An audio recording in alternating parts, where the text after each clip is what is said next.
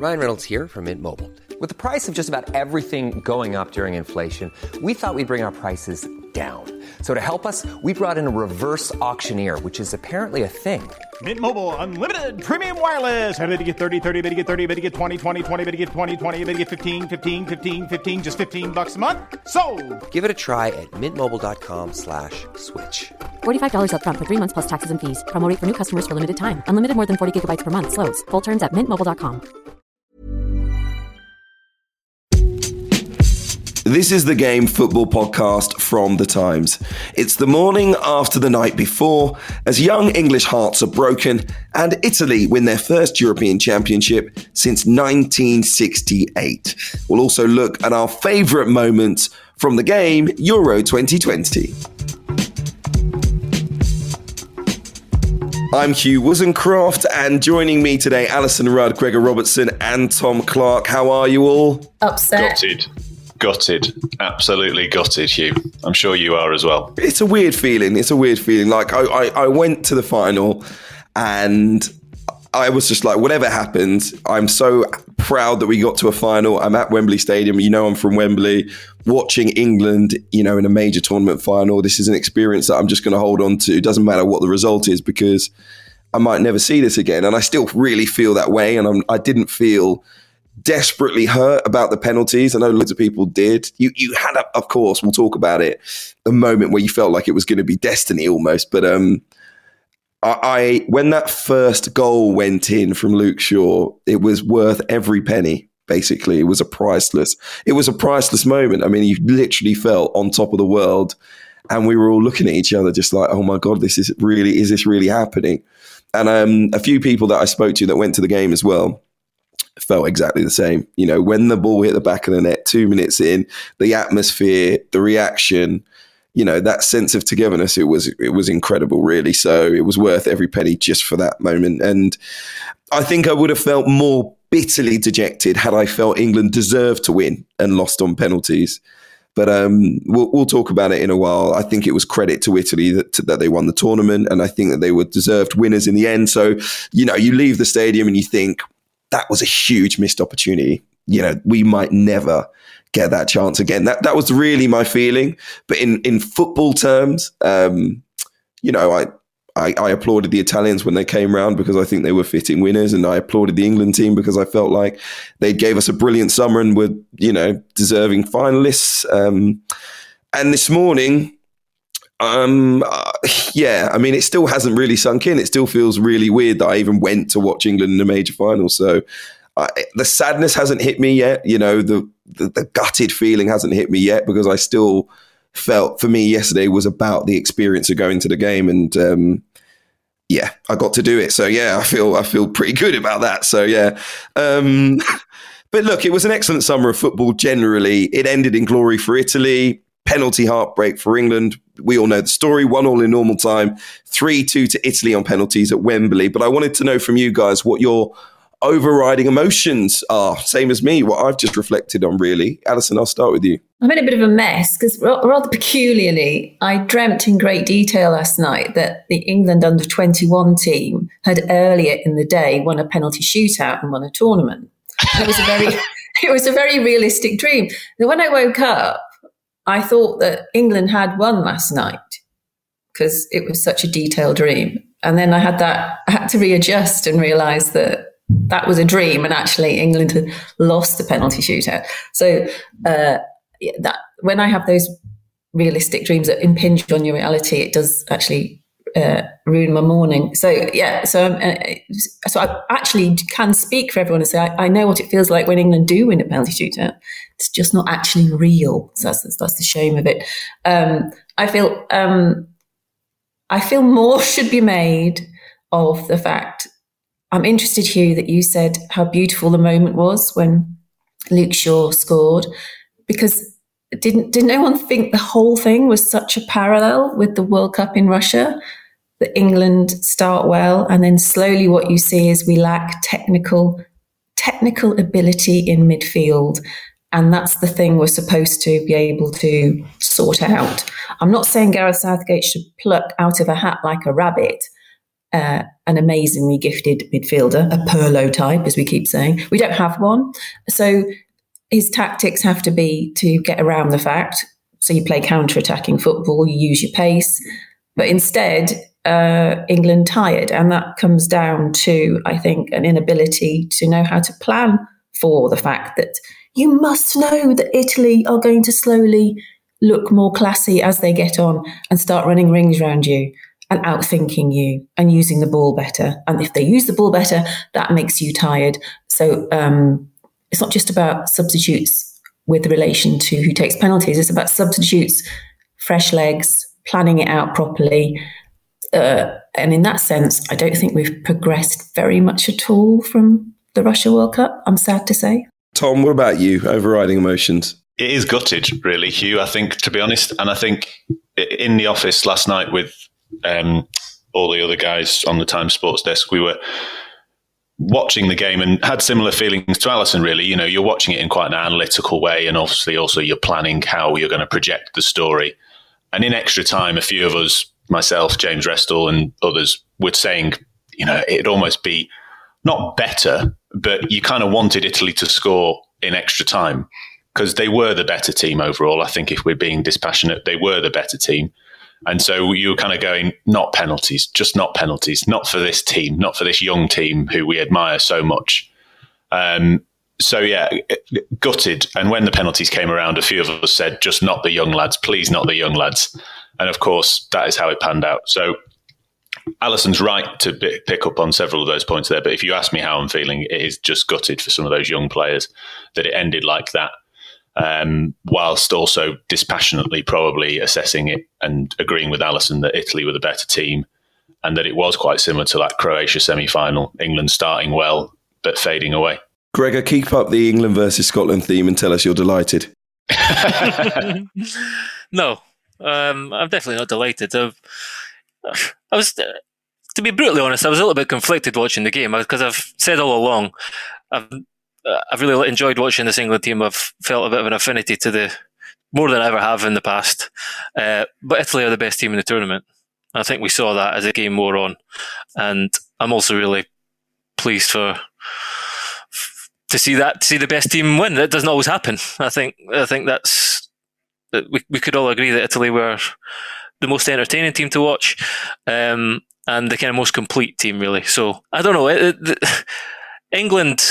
It would be easy now. There's going to be a kind of post-mortem in the way that England do very well and kind of almost a seeking of scapegoats. I think it would just be great if you could kind of, you know, everything Alison said there, I kind of agree with. But at the same time, Gareth Southgate's caution and his sort of flexibility got you to your first final in 55 years and you came within a penalty kick or two of lifting the trophy. So, well, I kind of agree with that. I think, you know, could he have been a little bit bolder? Could he have been a little bit braver? Do England actually have, you know, yeah, maybe midfield is one area, but do England not really have the players that could have taken on Italy a little bit more? I think they probably do. But again, I've got to come back to that. Gareth Southgate took you, the way he did it, took you to their first final in 55 years. And I think you should be very, very proud of that. There are things off the pitch that you shouldn't be proud of. Yesterday, I can't believe that a day of national sort of euphoria was turned into one of, not disgrace, but ignominy. And I'm sure we'll come to that. But on the pitch, I don't think you should be looking for anyone to blame or looking for anything other than feeling pride in what England have done this summer. Before we get to the game itself, how did you all watch and experience the final? Because, like I say, I'm never going to forget it, but I was inside Wembley Stadium. Did you do anything special, Alison? No. Well, I mean, listen, hold on a minute.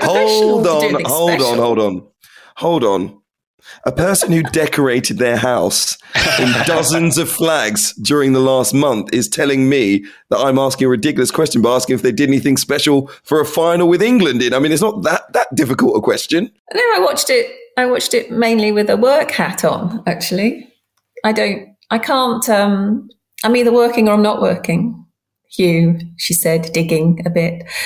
I'm working or I'm not working. And I didn't want to be in a place where it was so loud I couldn't, you know, hear my own thoughts or whatever. I wanted to watch it in an analytical footbally way as opposed to a nutty beer throwing way.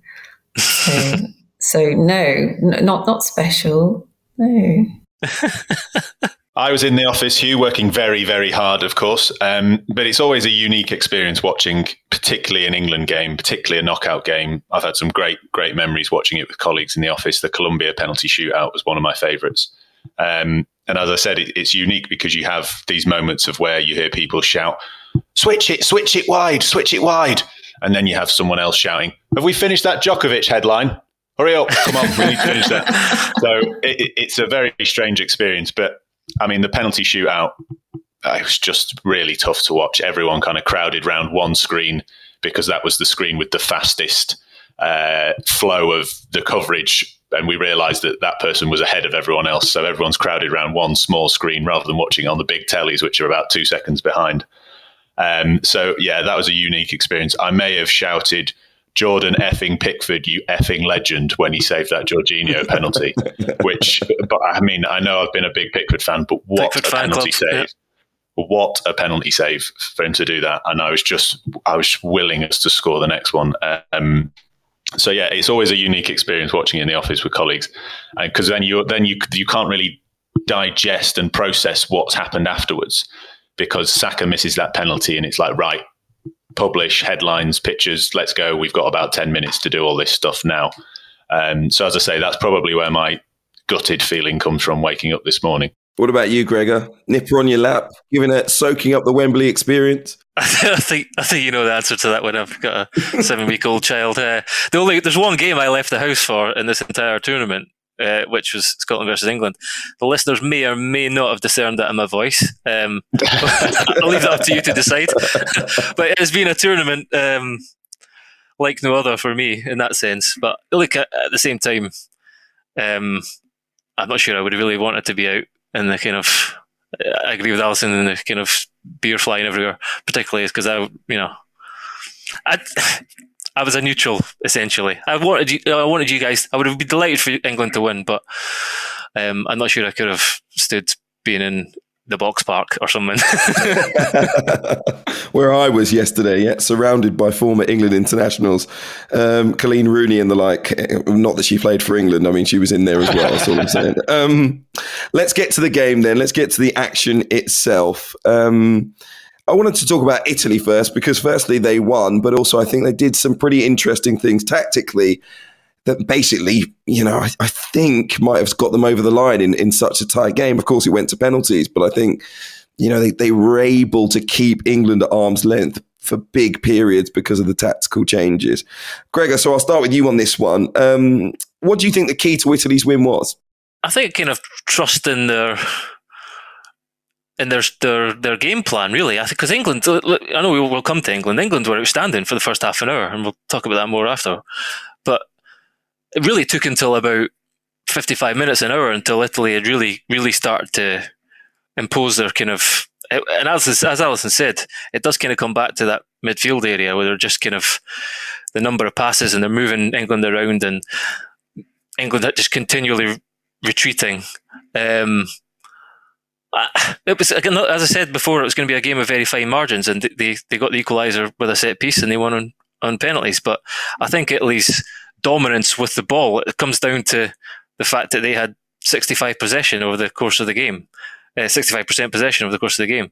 And it was almost, I was watching almost thinking, this is a bit like watching England v Denmark in reverse.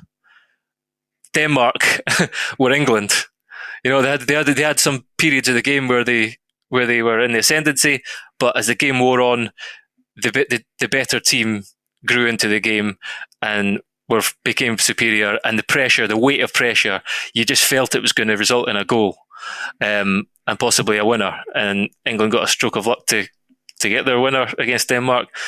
Italy, they came close, but England deserved it. England defended really well as well. So I just think that superiority, a kind of bravery on the ball, was the real difference, and we'll come to talk about England and why they don't play like that later. But I think really that was the difference between the teams. Well, I just think it's interesting that Gregor mentioned the 55th minute to the 60th minute as the moment when Italy kind of really started to assert their dominance, because that was when Mancini made his first two changes, taking off Immobile for Berardi and Barella for Cristante. And that change up top, I think, was quite interesting, because he went from having a kind of central striker in Immobile to pushing Insigne and Berardi, two wide players, into kind of two, you know, almost a bit like Ole Gunnar Solskjaer does sometimes, with two quick, nippy, skillful players playing up front, moved Chiesa out wide, and it suddenly was causing England all sorts of problems, because the defenders didn't have a figurehead in Immobile to kind of go, right, I've got him, I'm going to clean him out. Immobile did very, very little as a central striker for all the game. I think Stones and Maguire did a really good job on him until then. And I think that change was big as well. And as Greg has said, the bravery as well. Chiellini and Bonucci at certain points were on the edge of the box. I couldn't believe it, the way they were kind of pushing forward. And there was a moment where, I think it was just early on in the second half, where Chiellini ended up almost on the edge of the box, offering to play a 1-2 with Jorginho. And you just thought, they are so in control here, and they are just pushing further, harder and harder on England's net here, and they're going to have to give at some point. So I just thought it was really interesting that Gregor picked that out, because that felt like the key change from Mancini to me. Alison, what do you think went wrong for England with, you know, this period of dominance in the second half that Italy had, that I think just wore them out? Well, if you're getting tired, you make subs. There's a chance you can make six in the game, so you can be a bit more, have a bit more lateral thinking. I mean, basically, I think through the tournament, overall, teams that have done well or surprised us are the ones that have embraced the subs. And you end up thinking, how many have they made? Have they made 8? Have they made 9? Because they've been that impactful. Whereas with England, it's been consistently, yes, I know they got to the final and you shouldn't be too critical of that fact, but it's been consistently a case of, does he not know how many subs he can make? And what, you know, it's either the fans demanding someone exciting to come on the pitch, or you're just looking at it and thinking they're being slow to adapt to the opposition's energy, or the team themselves are tiring, and the changes seem to be slow. So I'm not quite sure what the point of having so many fit, young, attacking players on the bench is if you're going to treat them like they're some sort of rare commodity. They're part of it. This is the new football. This is pandemic football. You have thousands of substitutions, and you can change your team. You can change everything about your team if you think it through. And I'm not talking about being reactive purely to what's happening. I'm talking about having a plan of action, knowing that things aren't going to be static, and you have to adapt and move and try and stay one step ahead if possible. So I sort of didn't feel there was a good plan for how to keep the energy going, because if you're a counter-attacking team, your basic philosophy is, if we don't concede, we'll probably be okay. That requires a lot of energy and effort, and I just felt England ran out of steam and ran out of ideas. You can't criticise them for not having the technical ability, because I don't think it was there for Southgate to pick in the first place. Just picking up on a few of those points Alison's made, it's worth remembering, in defence of Gareth Southgate, that the no real subs policy was one we were praising in the Denmark game. And that's in relation to what Gregor said about this being the inverse match. I think I was saying that Denmark made a lot of subs in that match, and it seemed to unravel for them. And England only made 1 or 2 changes, and that seemed to work as they continued to dominate. That was the other similarity in this game. I actually think England, they briefly got a foothold back in the game when they made a few changes. I think Henderson came on and they switched to a back four that seemed to slightly calm things down. But I actually felt overall that it slightly unravelled for England as they made more and more substitutions, which does lead back to Alison's point that you have to have a better plan. It can't just be, let's throw on these talented lads. There has to be a clearer plan with what to do with them. To me, one of the most interesting subs was Declan Rice going off, because I thought in the first half he was absolutely unbelievable. The guy looked like a world-class defensive midfielder. And so when I saw him going off, obviously Jordan Henderson is an incredibly experienced player, but one that's not fully fit and hadn't had loads of minutes at this tournament. He didn't look fit, did he? He didn't look fit last night. He didn't look fit. And it felt like he was being thrown on as the player that he is, an experienced player. And I made a joke in the office. I was like, oh, here comes Jordan shouting, come on, come on, come on, at all of them. But kind of that really felt like all it was doing. And when you compare that to what Rice was giving England in the first half, breaking up the play, pinching the ball, making bombastic runs forward, barging people out the way, that was another turning point in terms of substitutions on the flip side to the Mancini changes, which had a positive impact. I just felt England's were a bit confused and it unraveled a little bit. I remember though one point, it may have been towards the end of the 90 minutes, it might have been in extra time, looking at the front three and thinking, it was Kane, Sterling, Mount, and then even when Saka came on, and thinking, who's he going to take off here for Grealish? Because Grealish is not, he doesn't seem as a solid citizen like those guys. And ultimately, his fear of losing, of conceding a losing goal was greater than his desire to find a winner. That has underpinned every single decision Gareth Southgate has made in this tournament. And I'd say it again, you can criticise him for that. It got you to the final and within penalty kicks. But if everyone's screaming for Jack Grealish, he doesn't see them in that light. If you think, he doesn't think I'll throw him on to get a winner. He thinks, if I throw him on, is he going to be the solid citizen I need so that we're solid, even pressing from the front or, defensively? And I think that really defines the tournament for England. Listen, I think Roberto Mancini and Gareth Southgate was the difference in the result, to be perfectly honest. I know it finished 1-1 after extra time, so I'm not going to hammer Gareth Southgate too much, but we all know that there was that period of dominance in the second half, and it was almost like Gareth Southgate waited for the goal to go in. I mean, the pressure was there, a goal was coming, and then he makes the change of formation after he's conceded. And it was, I've spoken to you guys throughout the tournament about the managers that have done best being the ones that change the game, and they proactively do that with their changes early. They don't wait for things to happen to them. And I think we've always seen Gareth Southgate being on the other side of that, very, very reactive and usually too late. And that's what we saw, as Allison pointed out, in the World Cup in 2018. I think it cost us then. But I think it was brilliant from Mancini that he put Cristante on, as you mentioned, Tom, Berardi, Bernardeschi. I mean, they were choking Phillips and Rice for a period. It was basically 5-on-2 in the middle of the park. Calvin Phillips, shift of his life yesterday, did brilliantly well. Declan Rice ran himself into the ground, but the manager has to notice that. He should have noticed it in 2018 when it was Jordan Henderson being run into the ground by Modric and Brozovic and Rakitic. He learned nothing, it seemed, from that game in 2018. But it was brilliant for Mancini to do it because the wingbacks, he was having no joy down the flank, so decided to play virtually exclusively down the middle of the pitch, overloaded the middle of the park, overloaded our central midfielders, and we couldn't touch the ball. But he just wanted Gareth Southgate to react to that. And we mentioned other managers before. We mentioned the Denmark manager, Kasper Hjulmand, about having a plan B and a plan C. The difference in the Denmark game when they made 5 changes is that the quality on their bench made the 5 changes made their team worse. And I don't think England's bench is that poor that if we made 5 changes, that the level would have dropped significantly. I just think they needed a plan B and they didn't have the plan B. It basically went to a 4-1-4-1. Jordan Henderson came on and was asked to press and he was running into their back four. And it was like, why have you not, if you wanted a player to do that, why didn't you bring on Bellingham? Why isn't Henderson sitting and doing the job that Declan Rice was doing really well? And it was a major part of the fact that we were still in the game. So I really didn't get the changes. I actually thought Kane and Sterling were going to come off in extra time.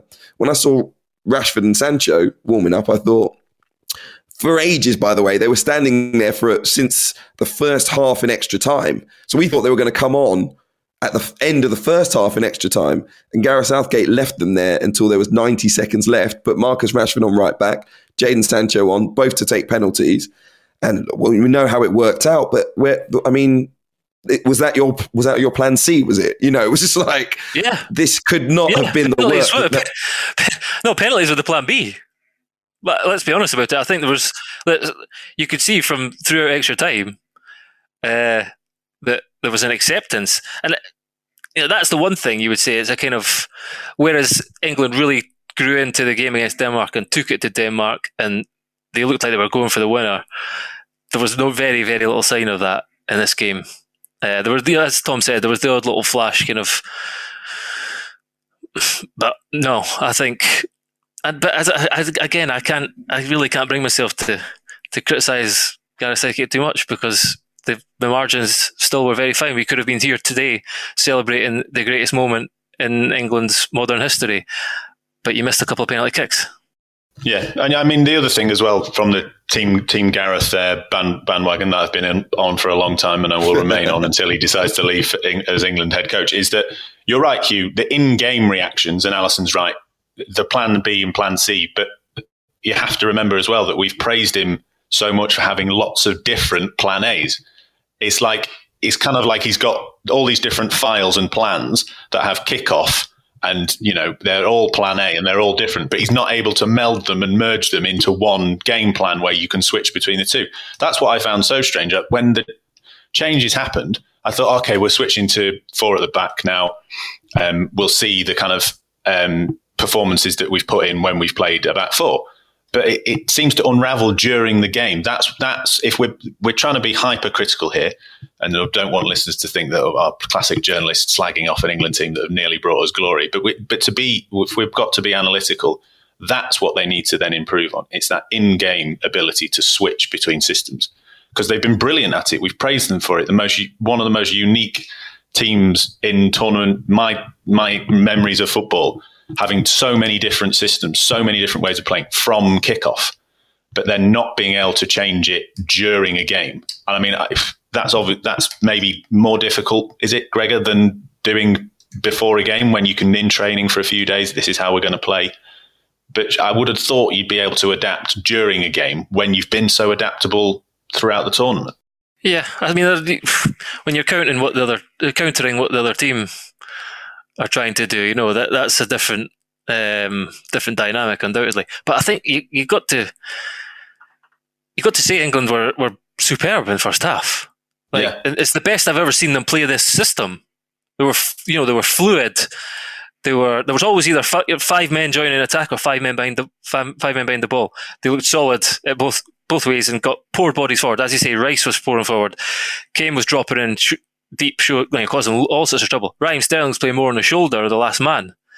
Mount was drifting in little pockets of space. The two wing backs linked up to get the goal. Kyle Walker was bombing forward. So there was although they played that system, you watched it thinking this is smart and this is the best way they've ever played this. I just think you've got to also give Italy credit for the fact that they're a very good team and they found solutions. They grew into the game. They exerted their control and their dominance on the ball, and that ultimately wore England down. But still, it was a couple of penalty kicks. It's almost like management where you plan, and Johnny Northcroft said this on Twitter, England and Southgate are very good at stopping other teams doing what they want to do from the start. But you then it's almost like Gareth Southgate then needs to go and think, right, well, how will they counter our system? And how can I then reflect on that? Because if we thought about it, you know, it's very different games and different circumstances, but we were discussing it with Denmark and Wales, weren't we? And how they changed system. And I think, Hugh, you said it, how it almost looked like Denmark had deliberately planned that way. Almost like, right, we'll show them this side of us for 10 minutes and then we'll flip on them and they won't be able to handle it. And Wales couldn't. They couldn't handle it once Denmark changed to a back four during the game. And so that's an incredibly difficult thing for a manager to kind of envisage, right, well, how might Italy counter our first punch and how can you then react to that? So, that's maybe what Southgate's got to work on. For me, I'm never against in knockout football spoiling the game. I'm never against that. I'm never against. They've put four players in the middle of the pitch. Go and put four players in the middle of the pitch. Tell your players to go through them, tackle, run, compete for everything. Just don't let them get on top of you. I'm not against that either. So you don't necessarily have to have an amazing plan up your sleeve, but you have to look on the pitch. I was screaming at the guy next to me, why hasn't he changed the system? Declan Rice and there were times I felt so sorry for Calvin Phillips. The ball's getting passed straight, by the way, from Jorginho into the forward's feet. Like that is never a good sign. Your entire central midfield area is just being bypassed. You just haven't got enough bodies in there. No one screening the defense. Like you just needed to do something, and he just sat there, and it took a goal to make him do something. And that for me is never good management. I don't want to be harsh on him. It finished 1-1 after extra time, but I think we're right to make the points we make, but you know, with the heavy caveat that he deserves a lot of praise through the tournament. But I mean, has anyone got any good suggestions for what he should have done? Because, you know, try and be constructive. Well, they've played 4-2-3-1. They played 4-2-3-1. They've played it well. But for me, when that happened, I wanted Mason Mount to sit on Jorginho when he was still on, because Jorginho was the one that was really dictating it. He was telling all of his teammates where to go. No one got close to him, really. And I wanted Rice and Phillips to go back to how they played in the last two games as two sitters and try and stop the balls going through to the forwards. And I think he still could have made changes from there, still would have had his two wide players, still could have gone to a 4-3-3 in attack. And then the thing is, when he changed it, we came back into the game a little bit more. But when he changed it, he had a different type of defence. He had one holding midfielder and he pushed Jordan Henderson a little bit further forward than Declan Rice had played, and he started pressing. And like I say, he got a draw and he got it to penalties, so I'm not going to be harsh on him. But I'm saying it almost allowed Italy to become really comfortable in the game, and I think that helped them massively. That's all I'm saying. Alison, have I been unfair at all? Gregor, go on. I think we can get a little bit bogged. We have done. We certainly have. I think you could get bogged down in the system. I think in the first half, when they were playing it well, Kane and Mount were getting around Jorginho. Yes, Mount wasn't playing directly in the whole, you know, in the vicinity, but he was still, Jorginho didn't have much effect in the game in the first half. So when they played it well, I just think Italy deserves some credit, but also it was more of an attitude. They retreated, and Italy's attitude always throughout the tournament, apart from against Spain, when Spain, they recognised that Spain were more dominant and they were better on the ball technically than them. That's when you saw the real resolve. And, you know, so there's two things. England don't have that first kind of, what's the word? This belief. They don't have the belief that they can dominate the game for 90 minutes. And they don't quite have, although they concede 2 goals in the tournament, they don't quite have the same kind of gnarly nous that the Italians have when they need to sit in and soak up all the pressure in the world and see out a game. So personally, I think it's kind of, it's mindset as much as anything. England have come on leaps and leaps and leaps and bounds in terms, you keep talking about technical players. England have got some of the best technical players in the world. They still have a little weak point in midfield. Declan Rice and Phillips were outstanding. I'm not taking anything away from them, their performances throughout the tournament. But when you look at the very best teams, they're lacking something. But I think it's more than anything, it's an attitude and a mindset sort of thing that England probably have to work on. I agree with that, Gregor. I felt that England had the upper hand initially because I think they felt good that Spinazzola was out, and they exploited that fact. And they had that sort of arrogance that goes with, you know, a wolf looking at a wounded animal, and they got that early goal, and I think it rocked Italy, and I think probably Italy felt that they were a good man down in that sense. But then psychologically, Italy making the better changes and starting to have an impact on the flanks and sort of flooding and being more interesting and offering different dynamics. You're absolutely right. England then felt they'd lost their ace card, retreated, and that makes you tired. And if you're going to do that sort of football, you have to be quicker from a managerial point of view on how you're going to handle that. You either counter it by surprising Italy by doing something interesting from the bench. I think if we're talking about mindsets, what must it have done to the Italian coaching team and the players on the bench to have seen substitutes for England loitering? Nothing decisive was happening. You know, at one point I thought, oh my goodness, these subs aren't even going to get on for penalties. There's just so much hanging around. I kept thinking, has the camera missed someone coming on? Because I've seen someone ready to come on for so long. That is not good. That doesn't look good from, you know, it's excellent from the opposition point of view. Makes you look like you're dillying and dallying, and you don't want to do that in a final. Alison, I want to talk about a few players before we move on. One on the England side, a couple Italians as well. Harry Kane for England, no attempt. in terms of a shot, he didn't create a chance either for only the second time in his 61 England games. The other was a 29-minute substitute appearance against Switzerland in 2018. Thank you, Opta, for that stat. What do you make of his tournament as a whole? Was he at the level, do you think, for a player of his quality? He had moments where he was. He had moments where he looked like when he was at his best for Spurs, when he was prepared to be intellectual about it and drop deep when he could and provide that extra bit of class to get a ball forward that was meaningful. I think his physicality is excellent. He wins lots of free kicks, and he was doing that at the start of the game. He must be a nightmare to play against. But it is a bit worrying that our talisman and captain completely disappeared from the game. And I wonder if he just wasn't really, throughout the tournament, he wasn't at 100% physically, just in terms of pure match fitness. I'm not saying he was injured. I just don't think he was at pure match fitness. He has had this thing where he, as always in his career, pushed himself, never wanted a manager to rest him, or he's always rushed back from injury. That has to take its toll. And I think, towards the latter stages of the game, he looked tired. And that's, again, it's about how you manage your key players. Harry Kane will have told Southgate, don't you dare rest me. And sometimes you have to say, well, maybe, we have to manage his minutes better. I don't think overall his minutes were managed well. As I say, I thought in the first half he was brilliant.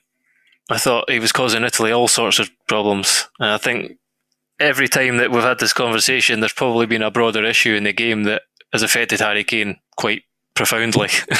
A lot of the time he wasn't getting the ball in their opening group games, and there was nobody really close to him. And he was magnificent against Denmark.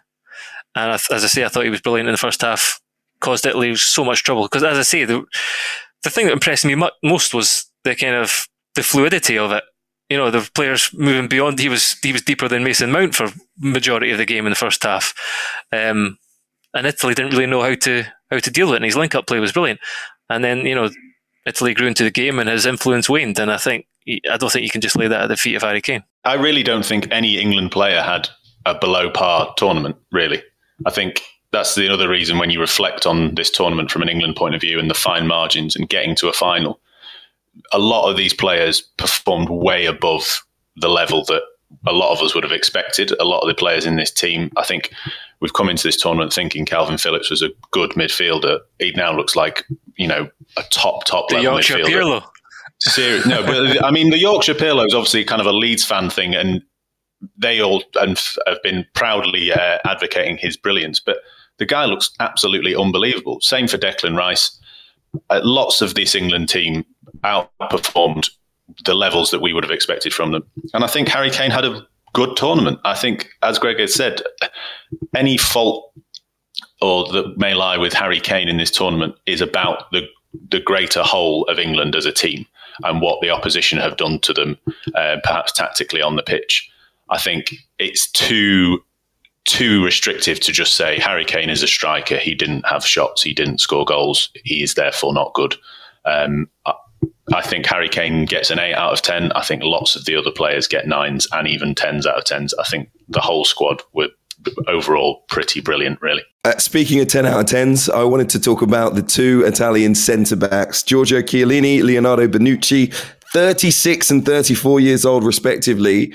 I got to witness one of the great centre-back pairings last night, so that was another honour for me personally. Gregor, as a defender, watching that game last night, Bonucci even scored a goal, man-of-the-match performance. But they were just wily, they just knew what they were doing. It was the experience, really, wasn't it? Yeah, and the dark arts were needed. I mean, poor Saka, he had a tough night even getting hauled to the floor before the penalty kicks. We mentioned them. Yeah, and even that moment, he was on a yellow card then, and Sterling skipped round him. He just he did that thing that the best defenders do, where they know how to do enough without quite making it a foul. He kind of leaned on Sterling, probably a little bit of a tug of his shirt, wrapped his leg round him, and this, that was probably England's best chance in extra time, and he just did enough without conceding a penalty, without getting sent off. That is the mark of a truly brilliant defender. And look, I personally think that as much as I love them, like with all my heart, slightly too much has been made of their kind of supremacy in this tournament. I think much as they've been excellent, there's been moments where Chiellini has looked 36. The goal against Belgium being one, and although he knows what to do in those moments, in the moments where he looks like he's going to be exposed, I think probably we're seeing the end of this partnership. And what a partnership it's been. Come on, Gregor. They were charismatic. They were incredible. Absolutely. The presence is another big thing. The fact that they are on the pitch just inspires the team. One of the moments of the tournament is the Jordi Alba hug before the penalty shootout, isn't it? Chiellini kind of just giving him a big hug and a grin before a semi-final penalty shootout in a European Championships. I bet Kane was kind of approaching him warily at the end there. Yeah, thinking, don't hug me. Please don't hug me. Don't make me look like a tit. But there's a great moment before the match as well, just in kind of Tom's tips for things to look up on YouTube or Twitter, where Chiellini and Maguire met in the tunnel. And Chiellini comes up to him with a massive grin on his face. This is a guy you're about to face in the final. And he goes, big man, and gives him a massive hug. Like just in a kind of, yes, this is great. And then he walks off and he does this kind of like fist bump dance type thing as if to say, you're well up for this. Come on, let's have it. It is, as Alison, like their charisma is superb as well. That's been a massive part of it. I love Chiellini's post-match interview in his lovely English, like the most enthusiastic waiter you'll ever meet in your life in your best Italian restaurant. Everything on the menu is amazing. And his English was beautiful and his accent was beautiful. But what they did Gregor's stressed their age. But my very favourite defenders are ones that are a bit older, but what they lack in pace, they make up for in their brain. So you'd see a move, and then suddenly out the corner of your eye, you'd see one of them just appearing at exactly the right moment because they'd read the danger and they'd run in the most time-effective way to intercept. It was just absolutely beautiful reading of the game, which you have to have if you're over 34. You have to have it, and I just thought their timing, their reading of the game, their chests out, I honestly felt, I said at one point, I think Chiellini would take out a saw and chop off his leg if he felt it would mean the team would win. And you can't put a price on that sort of passion, can you? I don't think you can. Chiellini had one of those moments you're describing against Sterling, I think, in the second half, where they were exposed and he kind of turned and just made a beeline for Sterling. I think as he tried to cross, he was sliding in and, he gets up and punches there. And also, in the goal, the guy who was kind of made sure the ball got through in the first place was Chiellini kind of, I think maybe Stones, he was just doing enough to kind of bear hug so the ball got past him, and then Bonucci's the man to tap it in. They're a real threat in the opposition box as well. So, yeah, look, their presence has been enormous for Italy. The penalties, Kane, Maguire, Rashford, Sancho, Saka. Saka, the fourth youngest player to appear in a Euros final, taking the fifth penalty for England. I'm not going to say that smacked of not having a plan either, but it was an interesting decision, generally speaking, to see those five take penalties. No, I'm just saying, look, Rashford and Sancho came off the bench for 90 seconds to take pens. That's a plan in itself. I'm just asking the question whether you feel it's the right plan or not. That's the only question. But the thing we have to say, I wrote a piece in the Sunday Times that touched on this, is England have studied penalties like in meticulous detail now for 5 years. A guy called Rhys Long, who's the head of analysis and insight, drove this report, and England have won the last two penalty shootouts. It's covered everything, so you see them taking the between 3 and 5 seconds, they pause between the referee's whistle and beginning the run-up. It's to take ownership of the kick. The study found that the best penalty taker should go first. So people saying you should put one of your best kickers fourth and fifth because of the pressure things. Their studies found that the best takers, you go in order from best to worst. And they've even little details about the psychology of it, where if you miss, you should try and conceal your emotions as much as you can. I know that's not going to be easy. So the negativity doesn't spread through the camp. And you saw Chiellini, whenever Italy missed, and you saw him in the semi-final too, he kind of instantly corrected himself and he was applauding, saying, come on, we're still in this. So like, there's they touch on everything. So people blaming, trying to look for escape. It was astonishing. Like within minutes of the penalty shootout last night, look on social media, and people are looking for scapegoats, saying, "Why didn't Raheem Sterling, experienced, or John Stones, or whoever? Why didn't they take one? Why have they left it to a 19-year-old kid?" It's because he's the fifth best penalty taker on the pitch, and they practiced it every single day, down to knowing who stands next to whom on the sidelines. Even the coach, so they know where the kit man stands, whether he stands next to the physio. They've practiced it the same way every single day in training. And so you might be right in that he was a 19-year-old kid and the pressure was too much, but A, he was the fifth best penalty taker, and B, he wanted to take it. So I think again, England do this very well. You're looking for scapegoats where there shouldn't be any.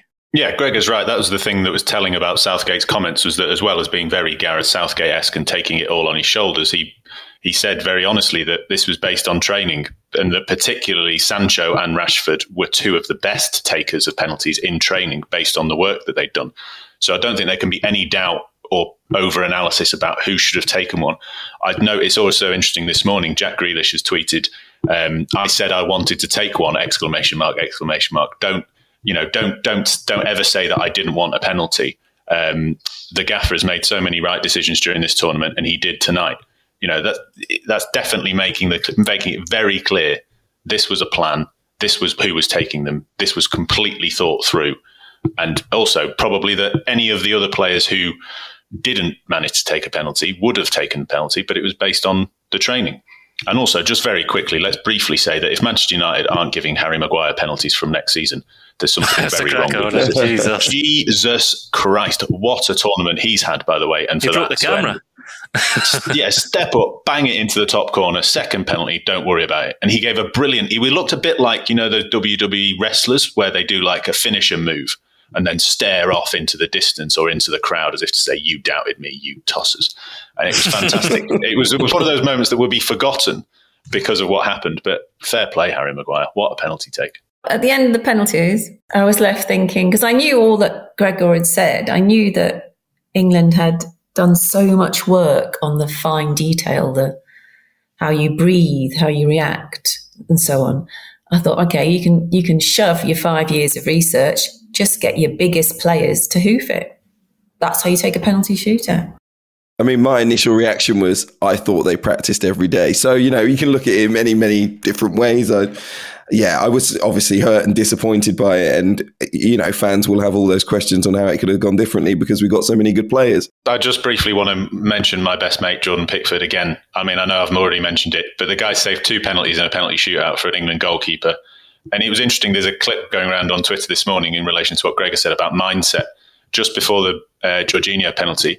And I know lots is made about Pickford being, you know, mad as a bag of spiders at times in his performances on the pitch, but I love him, and I think we should cherish him because he's had a fantastic tournament. And before he's about to face Jorginho, the most chilled out, showy, composed penalty taker, he's saying to himself, "No problem, come on, no problem, come on, no problem," and he waits and saves that penalty. I know it means nothing. It means nothing, and it'll mean nothing to Jordan Pickford. But that is a serious, serious penalty save. And my love for Jordan Pickford knows no bounds. The guy's a hero for me. That's the fine lines we're talking about. He would have been a national hero, like if England had gone on to win the tournament and with penalty kicks. Like the margins were so thin, and you know it's understandable. It's natural to try and pick out all these things now, but there was nothing in it. I mean, the perception of Jordan Pickford, I think, definitely changed during this tournament. That's great news for him and for England as well. And funnily enough, I was saying in the stands that I was confident on penalties because of Jordan Pickford, despite what I've said about him in the past. Yes, you. Yes. He is a goalkeeper that likes to partake in a little bit of S-housery, and it always seems to work for him. So I do enjoy that. And I said he'll wait as long as possible to put them off. And he came walking out of his 6-yard box every single time the players put the ball on the spot and had to be forced back onto the goal line by the referee. And he made them take as long as possible. But also, I actually think he's very athletic. And in a penalty shootout, a goalkeeper like that, it really works. And the only other goalkeeper that's better is a giant, and that was Donnarumma on the evening. So again, I just can't be harsh about England. I can, though, maybe be harsh on the fans who barged their way into Wembley Stadium, causing a stampede at times. There were some awful scenes in London generally yesterday. I went into Leicester Square and that was just absolute chaos. So I decided to go straight up to Wembley Way, which wasn't much better at the time. And then I went inside the stadium and I was just shocked, generally speaking, about what I experienced. I've been to Wembley so many times as a fan to watch England, never seen anything like it. I had to wait an hour to get in because they'd stopped letting people in because they'd already let in too many people that didn't have tickets. And this is the experience of journalists that I've spoken to, friends in other parts of the stadium. Every single one of them was surrounded by dozens of people. There must have been hundreds, if not thousands, in the stadium last night who managed to get in without a ticket. And it's one thing barging your way into the stadium. It's totally another thing that people were going up to the turnstiles and basically using screenshots on their phones and the same ticket hundreds of times probably, and going into the stadium through normal channels. I mean, at firstly, I didn't get searched at all, you know, when I went into the stadium, which for security reasons already, you're a bit like, okay. And then, of course, it was meant to be a COVID test event, COVID secure test event. And I went and got a lateral flow test in the morning, first thing, to make sure I had the results back in time so I could go into the stadium. And I got the NHS app downloaded and all that stuff. And to be surrounded by people who didn't even have a ticket and clearly hadn't gone through that process, you know, at a time when we're getting so many new cases, was again a massive worry. You know, this is a country that wants to co-host a World Cup. For an event of this size to be, you know, infiltrated, if you like, in that way, I thought it was absolutely ridiculous. And that's aside from the scenes of violence and some of the casual racism experienced on the day as well. It didn't detract from the experience for me because I wanted to make sure that I remembered that day for all the right reasons. But it is a big negative and something the FA really have to investigate. Alison, what did you make of it all? Well, you're very gracious, Hugh. I mean, I don't know how you can be so positive after that. I'm embarrassed yet again to be English, and it's something we do not deserve to be able to host a tournament. It's absolute shambles. I absolutely hate the booing of the other national anthems. I mean, what is that about? It's a sport where you shake hands, you say, may the best team win, and then you get into it. Beforehand, you're supposed to have respect for what's going on and to not understand that the team you're facing have earn the right to be there, and you're hosting it. You're supposed to be, when you host, you're supposed to be gracious and beautiful. And there was no beauty in the attitude at all. And I've heard about Italian fans, you know, near pubs or trying to enjoy the game and being beaten up because their team had scored. Absolutely disgraceful. And people say, oh, it's not really football fans. Well, it is. I'm afraid it is football fans, and it's connected to football. And it doesn't do anyone any good or help at all to say, oh, it's just yobs. It's not to do with yobs. It's to do with our relationship with how we use football as part of our national identity. And it's an absolute disgrace. And if you may have picked up, I sort of get hypercritical about England and not very starry-eyed about them. It's because in 92... I went as an official England fan. I was, you know, I had the pack. I'd got my tickets to follow England around Euro 92. And it was just one long, constant need to pretend I wasn't English. I had to throw away my garb that identified me as English because people were horrible to me because I was English. And when they didn't know I was English, then I could get into conversations with them and I could speak to really drunk fans from anywhere else who, while drunk, were still polite and happy and joyous. The English fans in Sweden were it was like they were put in a cage in a zoo so that other fans could go and watch them be disgusting. And I was just embarrassed. The worst hooliganism I've ever seen between two sets of fans in Europe that were not English was the Dutch and the Germans. And you know what they did? They threw marigolds at each other. That's how nasty it got. And then they apologised. We are revolting, and we do not deserve to host anything ever again. I am appalled by what you said, Hugh. I mean, I wasn't even there, and I'm shaking on your behalf. It's absolutely disgraceful, and I am yet again embarrassed to be associated with the national team. So there, take that. I mean, there were some Benny Hill type scenarios at the end of security guards. I mean, aside from the person that got onto the pitch, I mean, that was a similar case as I was exiting the stadium, and for various security infringements, they were chasing fans around. I mean, it was absolutely comical. I felt the whole stadium was under-policed. I've been to major tournaments. Of course, I was at the Euros elsewhere this summer as well. And Wembley Way itself, there was nowhere near enough policing. But the stadium itself, you know, people were just walking up to the turnstiles, you know, at Wembley Stadium for an event of that size. You know, I don't want to be too serious about this, but I'm from London. We've seen, you know, attacks in London before. You know, to think that you're in a huge group of thousands of other people and you're not being protected at an event that would obviously be targeted. If it were to be targeted, you know, it would be on the list, wouldn't it? I just thought it was absolutely ridiculous. And like I say, I really expect it to be looked into because... Why aren't you more angry, Hugh? I'm angry that you're not angry. Like I say, I you know, I was tweeting about it last night, and I all the tweets that would usually come out about the game, I don't think I've tweeted about the game. So, you know, but the thing is, I didn't want to remember the day for that, and I'm determined to not remember the day for that because, like I say, it was meant to be a special day. I just thought, you know, it was ridiculous. It was ridiculous. I mean, I had kids sitting around me, you know, bragging to one another about how they'd got into the stadium and having a right old giggle about it. And you're just standing there listening to these stories thinking, this is incredible. I'm standing next to a kid, but I could conceivably be standing next to any kind of bad person right now, you know, 2 yards away from me, and I've not been protected at all. And these people are saying they came through the turnstile. They're not saying that they forced their way into the ground. They literally put a screenshot underneath the ticket scanner and it opened for them, you know, and the same thing opened for thousands, the same screenshot opened for hundreds of others, probably. That system is clearly not fit for purpose, you know. And what happened is we got held up. Fans were singing, you know, let us in, let us in, let us in. You're not fit for the job. And they were banging on the walls, like, because they kept us outside for so long, people with legitimate tickets. And the reason they couldn't let any more people in at that time, which was about an hour before kickoff, was because they'd clearly noticed that there were so many people in the stadium already, with tens of thousands of more making their way in at that point in time. And I heard from a journalist inside that the Bluetooth, they hadn't basically used the Bluetooth setting with the turnstiles that links the ticket, the physical image with the ticket that you have. So people were getting in and it was saying it's a ticket and opening the turnstile. But in fact, because the Bluetooth wasn't on, if it wasn't a ticket, that Bluetooth connection would have said, this is not a ticket.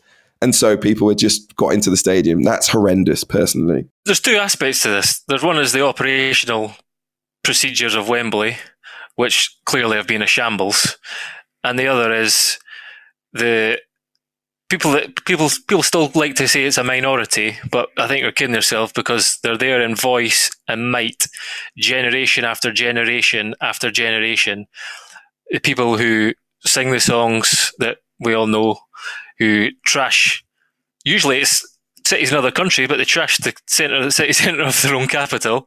They stormed the National Stadium, and then, you know, as some of the video footage shown, started beating up the people who were storming in. So it's almost like we're going to defend their own stadium. There's another subsection of fans, you know, who want to beat up the guys who were coming in. It's just, and then, you know, he started by, again, you say it's a minority, but you heard them, started the tournament by booing the players taking the knee and ended it by the three black kids who missed penalties being racially abused. It was a wretched day for England. Like, put all the football aside, it was a wretched day for England. And, like, particularly sad after how much hope and sort of positivity this team has inspired. And some of the words, you know, I was reading the papers over Saturday and Sunday, some beautiful pieces about what this team, it's kind of young, diverse, pretty fearless team, and a emotionally intelligent manager at the helm has done, or has kind of, you know, people were saying this represents the best of England. And as I say, just positivity, kind of unifying, or it should have been unifying. And within hours, the contrast between that and, you know, the kind of veneer slipping a little bit saying, sorry, no, this is England as well.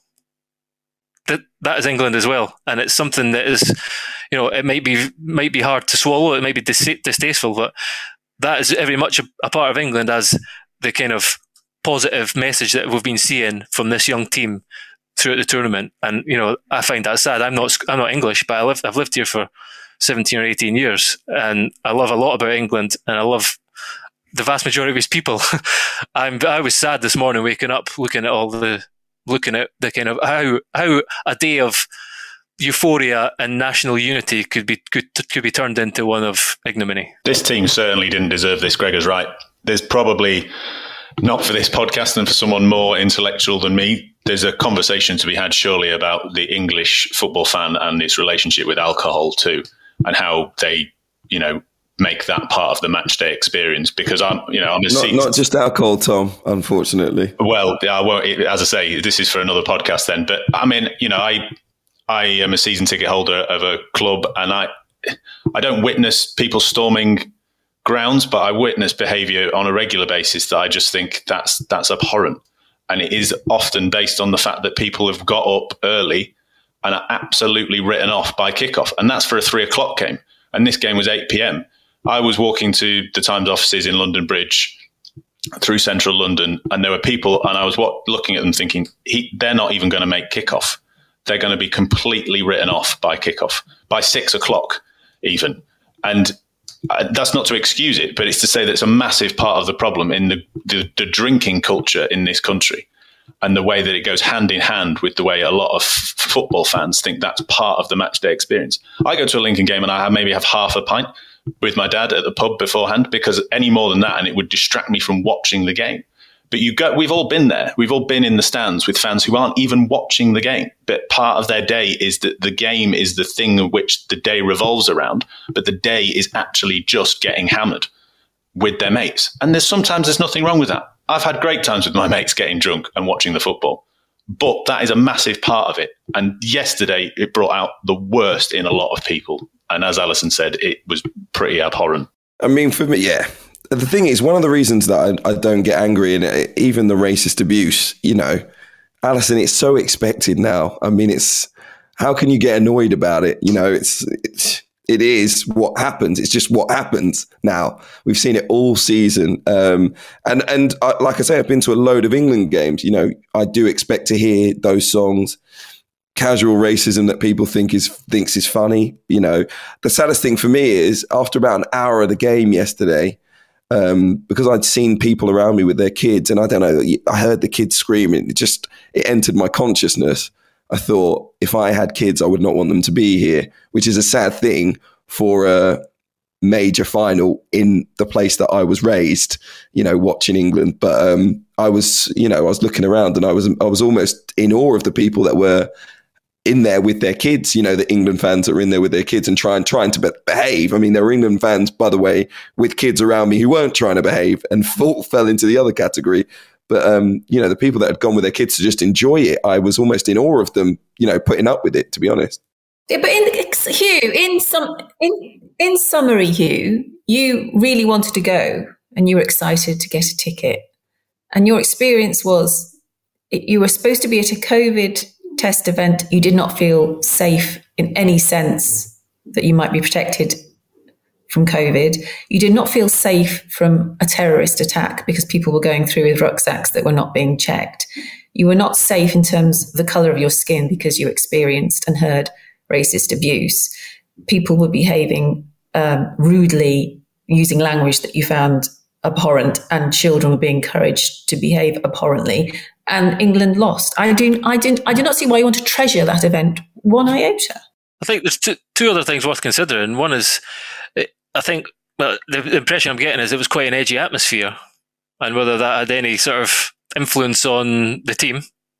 And another is, if this team has been seen as quite, as I say, they've kind of unburdened, unshackled from the past disappointments, and you know, despite the boos for a gesture that was, they clearly said was an anti-racism gesture, you know, they've stood tall and kind of and won that argument. I would suggest, you know, there was a loud applause for the game, and that changed even through the tournament.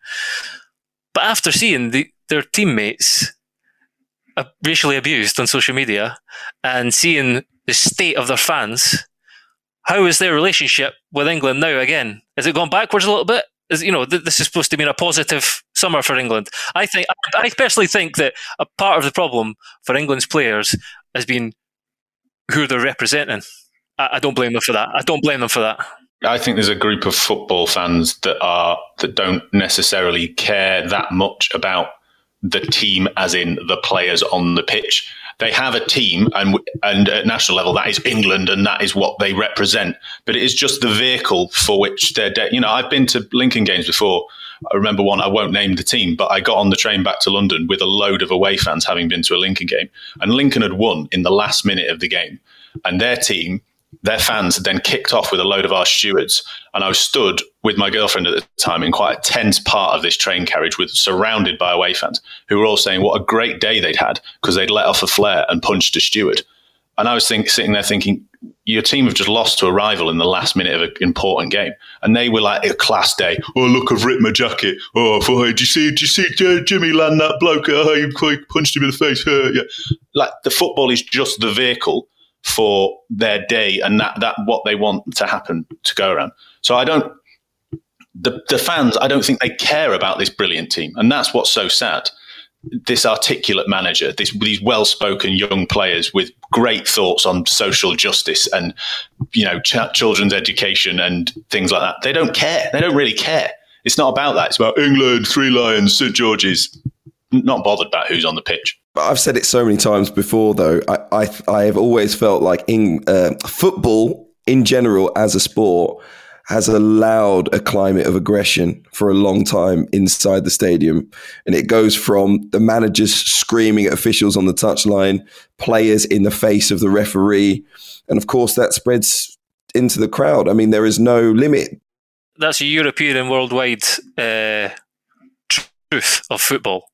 But I would say every other nation, when they join together and they meet and they come together for a tournament, they tend to do it pretty merrily and calmly and happily, and in a spirit of friendship.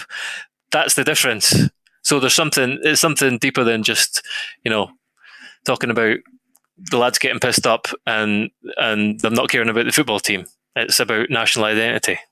I think we should knock it on the head there, because football. It was a bad day for England in that respect, but England got to a final. I think you got to hold on to that, because, I mean, certainly if Scotland had done that, you'd be scraping me off the walls. Okay, well, let's look ahead to... Ceiling, that's the phrase, isn't it? Ceiling, sorry. Yeah, well, whichever. You might spill down onto the walls. I don't know. Anyway, let's look ahead to what England might do under Gareth Southgate, because I think he's going to get a new contract. He definitely deserves it. We've reached a final, and we got a winning culture back in English football during the last 5 or 6 weeks, whatever it was, because I think we realised it was about getting through round after round. It wasn't about playing like Spain or Germany and all those things that I've said before, or playing like Brazil. We found a way, we got some confidence back, and we reached a final, which is huge because the level of expectation goes up. I mean, it might not be a good thing in the end, the level of expectation going up, but it's something for us to aim for. England have set themselves a high bar. So I want to ask you finally on England, what you hope for with this group of players under Gareth Southgate in the coming years? More of the same, I think, is a boring answer, because let's be honest, both of the last two major tournaments have ended with what-ifs and forensic analysis, but they've also given England, I've said it before, the amount of eulogising that goes on around Euro 96. This team have now given the fans two tournaments back-to-back that have been as good, if not better, in terms of performance and moments. That win against Germany at Wembley, what a great game that was. A fantastic game of football, incredibly tense, and we're going to come on to our favourite moments in a minute, but I was looking back, and those two goals that England scored against Germany were superb, really good team goals, incredible moments. So more of the same. Don't doubt yourselves to any of the players or to Gareth Southgate. And yes, there are things to maybe improve on. Yes, things to work on, as we've picked over already, but more of the same, more special moments. I'm already looking forward to the World Cup. Okay, we've mentioned on the podcast Calvin Phillips being called the Yorkshire Perlo. Well, he's not, is he? And that's the point. He's wonderful, Calvin Phillips. I love his energy and his you know, just relentless getting involved. We need as a nation to start finding. There's a big hole in. Okay, where are our cultured midfielders?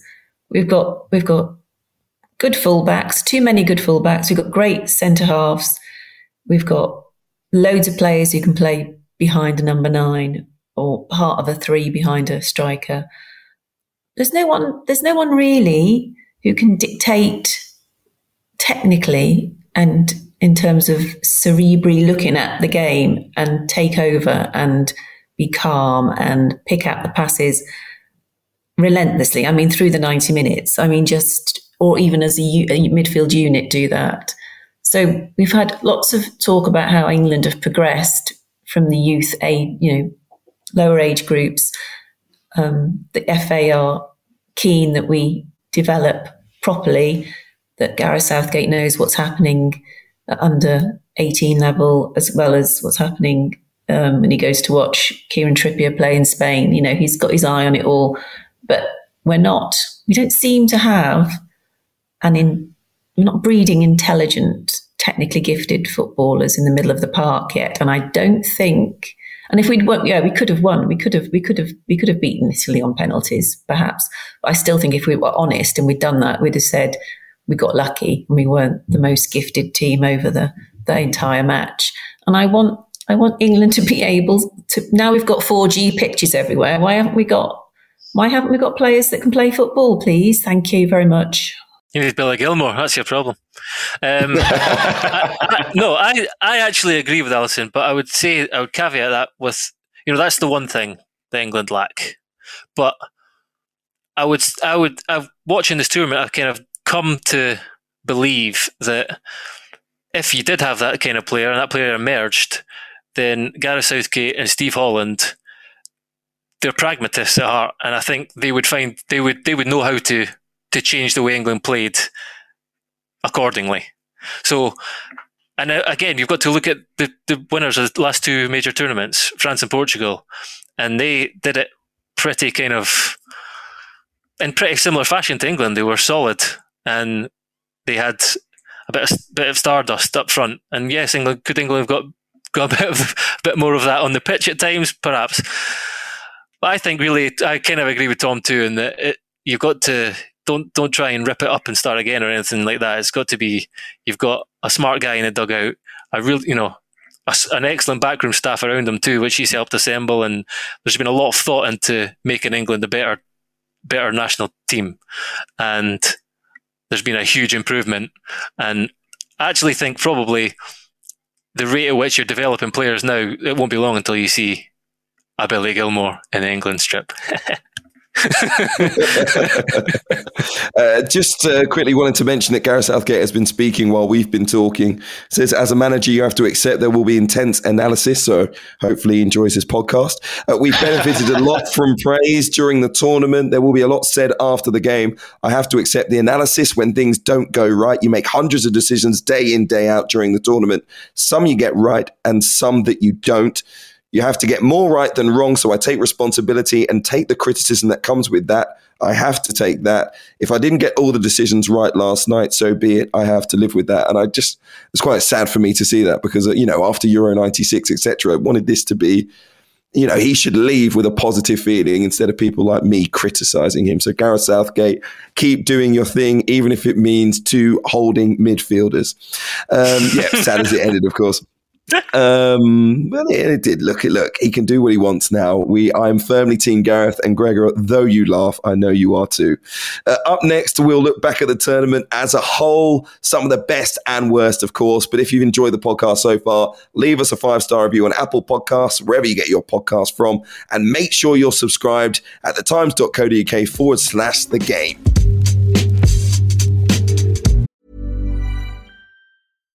One size fits all seemed like a good idea for clothes. Nice dress. It's a t-shirt. Until you tried it on. Same goes for your healthcare. That's why United Healthcare offers a variety of flexible, budget-friendly coverage for medical, vision, dental, and more. So whether you're between jobs, coming off a parent's plan, or even missed open enrollment, you can find the plan that fits you best. Find out more about United Healthcare coverage at UH1.com. That's UH1.com. Hey, I'm Ryan Reynolds. At Mint Mobile, we like to do the opposite of what Big Wireless does. They charge you a lot, we charge you a little. So naturally, when they announced they'd be raising their prices due to inflation, we decided to deflate our prices due to not hating you. That's right. We're cutting the price of Mint Unlimited from $30 a month to just $15 a month. Give it a try at mintmobile.com/switch. $45 up front for 3 months plus taxes and fees. Promo rate for new customers for limited time. Unlimited more than 40 gigabytes per month slows. Full terms at mintmobile.com. So we've just about got time to reflect on Euro 2020 as a tournament, which I think we can all agree was a fantastic one from start to finish, really. Great for the England fans, but I guess the only negative I would have about it is the travel, which hopefully they will sort out soon, because some teams just had to travel way too far. But apart from that, I think it went really, really well. Even though what I said about Wembley in the final, I still think it was a great tournament. The Michael Jackson-inspired choreographers was maybe a little bit too much. But apart from that, it was brilliant. So let's talk about who we thought was... We'll give out some of our awards, and let's start with player of the tournament. Alison, who was yours? I honestly thought everyone would go for him. Simon Kjær. Simon Kjær. The Denmark captain. I mean, unbelievable tournament, because the way he responded when his teammate Christian Eriksen collapsed, absolutely impeccable, and also putting his Christian's partner first, his teammates first, doing all the right things. I think he even actually probably physically helped save his life. And then it turns out he's a blooming amazing defender as well, and a leader on the pitch. Really one of the players of the tournament, both on and off the pitch, and without doubt the player of the tournament, because I think it's very easy now to forget just how upset we all were in those teams in that Denmark game. And it was thanks to him that they had a sort of happy ending in the way, and that Christian's fine. So I just don't see how you can not look at him. Don't look beyond him. He is the player of the tournament, man of the year. Jordan Pickford. No, I'm joking. Sorry. He comes in. He's easily in my top five. Is Jordan? It's a tough one. I'm going to have to go with Jorginho, I think. Got to pick a player from the team that won it. I think he was superb for Chelsea towards the end of the season, and just looked fairly imperious in midfield throughout the tournament. Looked absolutely superb. In this way we analyse modern football now, I wonder whether he would have been that appreciated 10 years ago. I just think he was absolutely superb for Italy in controlling their games. He controlled the way they played. When you reflect on their performances throughout the tournament, apart from in patches here and there, they were the best and dominant team in every single game that they played, and they're worthy winners. And he was an absolutely phenomenal performer throughout. Spinazzola. I know he missed the last two games with injury, but I've racked my brains trying to think someone who had more of an impact on their team, and probably on the tournament. And I would say that despite his very, very sad injury against Belgium, Spinazzola, a right-footed left back who plays like I don't know what kind of winger. He was outstanding. He was Italy's biggest threat, and he was a huge blow to lose him, and you could see actually in the celebrations, and he was on someone's back. He was the first person up to kind of get his medal. You could see that the players and the staff and probably all of Italy appreciated how important he's been for them. So I would say Spinazzola. Italy's Gianluigi Donnarumma won it thanks to his penalty saves in the final and earlier on in the competition. But the only player that I think for me I felt wow watching in this tournament was Pogba at times. I wouldn't give him player of the tournament because obviously they didn't go deep into the competition. They drew 3 games. But I think for a period there, I was like, this guy is way too good to play for Man United. So he was just doing some special things. And long may it continue Hopefully we get to see the Paul Pogba that we've been talking about in terms of potential for so long. What about the breakthrough star of Euro 2020? Who did I start with before? Alison, was it you? Oh, well, yes. Oh, dear. There's a bit of a theme developing here. It's Mikael Damsgaard, isn't it? I mean, no, he didn't play. Have you got any affinity to Denmark, Alison? I can't remember. No, this is genuine, just genuine stuff. No, but, apart from the fact he's young, 21, and he played really well and scored a particularly beautiful goal and, has all the attributes of someone who I think will get better and better. He's the definition of a breakthrough star because he wasn't supposed to play. You know, he was a sort of sub for Christian Eriksen, really. He was a backup player. They weren't sure if he was mature enough. Didn't want to push him on the world stage too quickly. And he had to come in difficult circumstances. And he broke through. And everyone now thinks, ooh, I want to see more of him. So I think that, again, is unarguable, although you seem to be arguing with me on my choices, which is very strange. Shout out for Alex Isak for Sweden, who I think, I don't even think he scored, but I just thought he looked like such a fascinating player with serious potential and an amazing touch in tight areas. But if Alison's got a theme of picking Danish players, then my theme is picking Italians. Federico Chiesa. I don't know whether there's an age limit on breakthrough players, but lots of fans in Italy will say, we've known about this guy for a while, but I just thought he was superb through the tournament. And Gregor talks about them losing Spinazzola. I think he came in and then became their talismanic best player on a different flank. Berardi had started the tournament on the right. Chiesa then came on, scored some brilliant goals and quite rightly pushed his way to the front of the queue. I just thought he was superb. Such a different player, a bit of a throwback as well in the way that he played, kind of bustling, constantly looking to shoot all the time in this age of analysis and make sure your shot percentage, chance is good and expected goals. He's just looking to kind of beat his man and get a shot away. He was fantastic to watch, full of joy. He's so joyful to watch. He's improving rapidly, Chiesa, so expect big things from him because he had a lot of endeavour. He was one of those players that would pick it up and run with it and not really know what he was doing with the ball at his feet and maybe overrun it, or a defender would just get a toe end in. And now he seems like supremely in control of the ball and knowing exactly what he wants to do. Maybe that's having Ronaldo as a teammate helps you practice those things. But I expect to see more from him. Gregor, what do you think? Yeah, I mean, I was... it does seem odd going for somebody's Juventus player too, doesn't it? But he was like a pal. I've not really seen him that much of him, and he was he didn't start the tournament in the 11. Exactly, and he's very different. But I'll go with someone else then. I think Joachim Mæhle as well for Denmark, fullback. He's been brilliant, and again, he plays for Atalanta, although he only signed there in January from Genk. I wouldn't be surprised to see interest in him because he is a real force down the flank, and that assist, that was that cross to the outside of his right foot.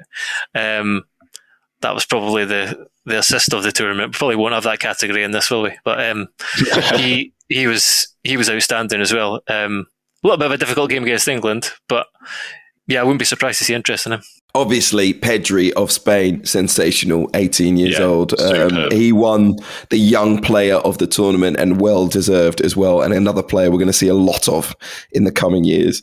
This is one that people have already argued with me several times on this podcast about. Best match at Euro 2020. Is there a definitive answer now, Tom? I'll start with you, seeing as Alison's reading the paper again.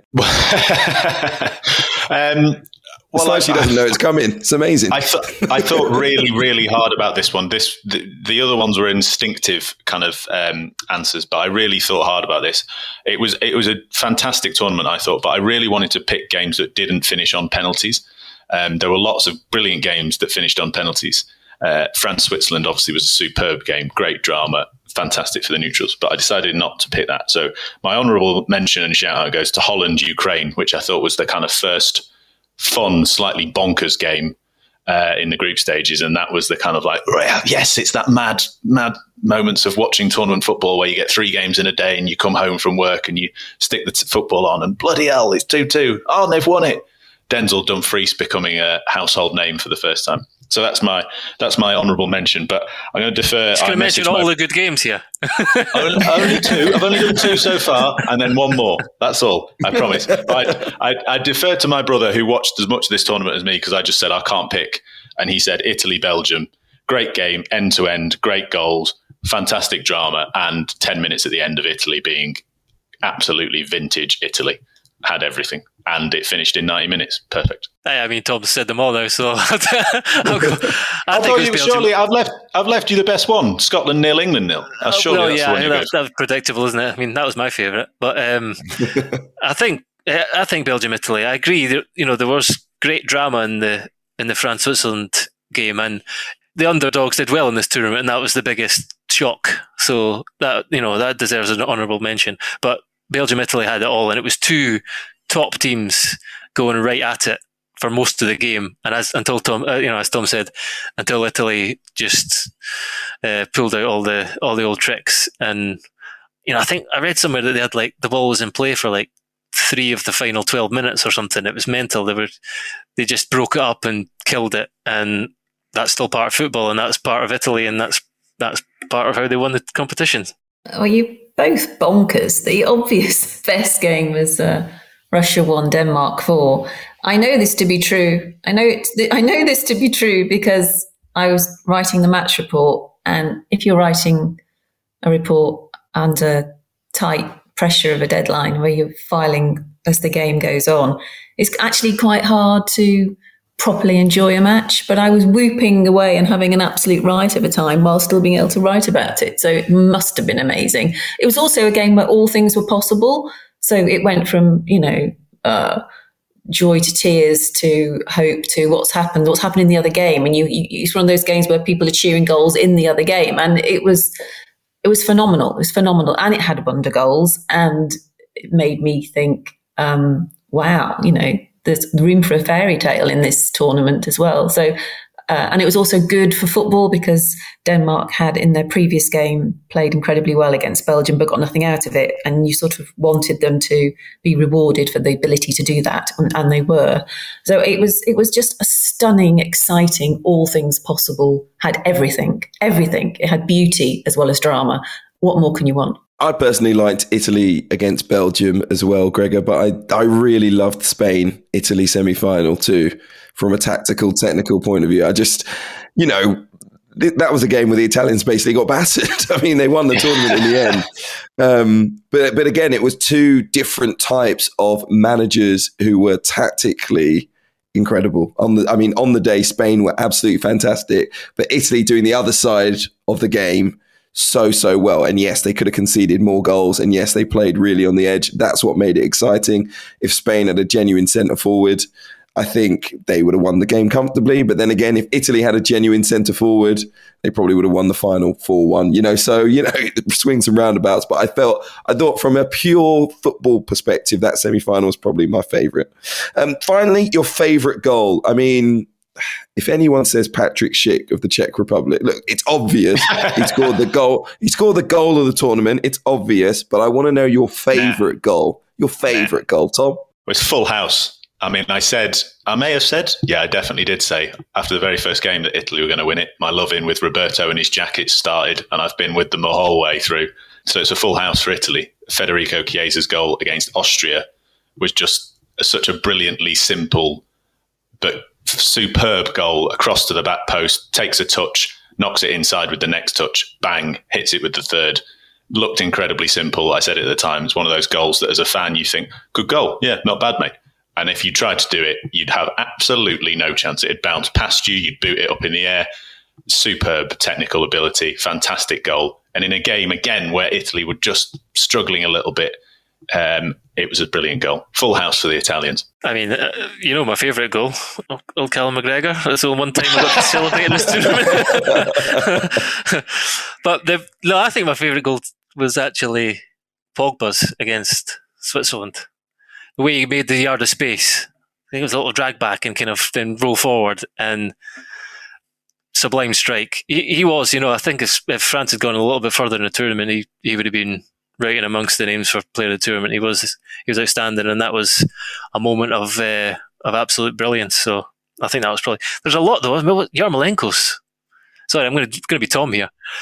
Just go through them all. Get them all out there. It was a great tournament, lads. Come on, get them all out. Yarmolenko's was an absolute cracker. Callum McGregor's, as I said. But no, yeah, Pogba. England scored some great goals as well. England scored a lot. If you go back and watch England's goals, they were great team goals. Great team, but not against Ukraine, but the goals against Germany were great team goals. Even the goal against Italy last night was a great team goal, from back to front, through midfield, from one side to the other. They're the kind of goals that technically, in these days of analysis, you pore over for ages and ages. Scored some brilliant goals. You should be very grateful that my favourite goal is Patrick Schick's goal, because he's not Danish, and that means I've diverted from my path. So, and I honestly, where are we coming from? We don't want to celebrate the obvious beautiful goal. It was extra beautiful because he'd planned it. He'd noted that there was. Keeper comes quite off his line. I might try and take advantage of that. So to do it from over 50 yards away, absolutely incredible. So that goal is imprinted now on my brain, and it's the goal. You said you can only watch one goal again. I'd watch that one again. So it's my favourite goal. Thank you. I went for Karim Benzema's goal against Switzerland, where the ball gets played into him, basically behind his run. He managed to flick the ball into the ground behind him and then just get onto it just before the keeper as he comes out and just dink it over him. Karim Benzema, what a goal. But that was a great game. That was maybe my favourite game. I don't know. But yeah, Tom, you're right. It went to pen, so it can't be up there. Cristiano Ronaldo got the golden boot. Just a quick mention for the old-timer, still doing it at the top level, Cristiano. So I just thought I'd mention that and say he's no longer the GOAT because Messi won the Copa America, but that's for a podcast on another day. Thank you so much for talking through all of that with me. It was quite difficult because of some of what happened yesterday and obviously losing the game. So hopefully we weren't too negative about it all, because it was a hopeful summer for English football and a great one to reach a final for the first time since 1966. So one to savour. We've hoped that you've enjoyed all of the Game Euro 2020 podcast as well. We'll be back in a few weeks. But Alison Rudd, Gregor Robertson, Tom Clark, thank you for being with me for the bumper now episode of the game, final episode of Euro 2020. And remember, if you're enjoying the podcast, leave us a 5-star review on Apple Podcasts, wherever you get your podcast from. And of course, make sure you're subscribed ahead of the new season to the Times and the Sunday Times for more of our great content. Just go online, search thetimes.co.uk/thegame. You can get it for less than £1 a day and begin your free trial right now. We will see you very soon. Cue Dean Martin. When the moon hits your eye like a big pizza pie, that's amore. When the world seems to shine like you've had too much wine, that's amore.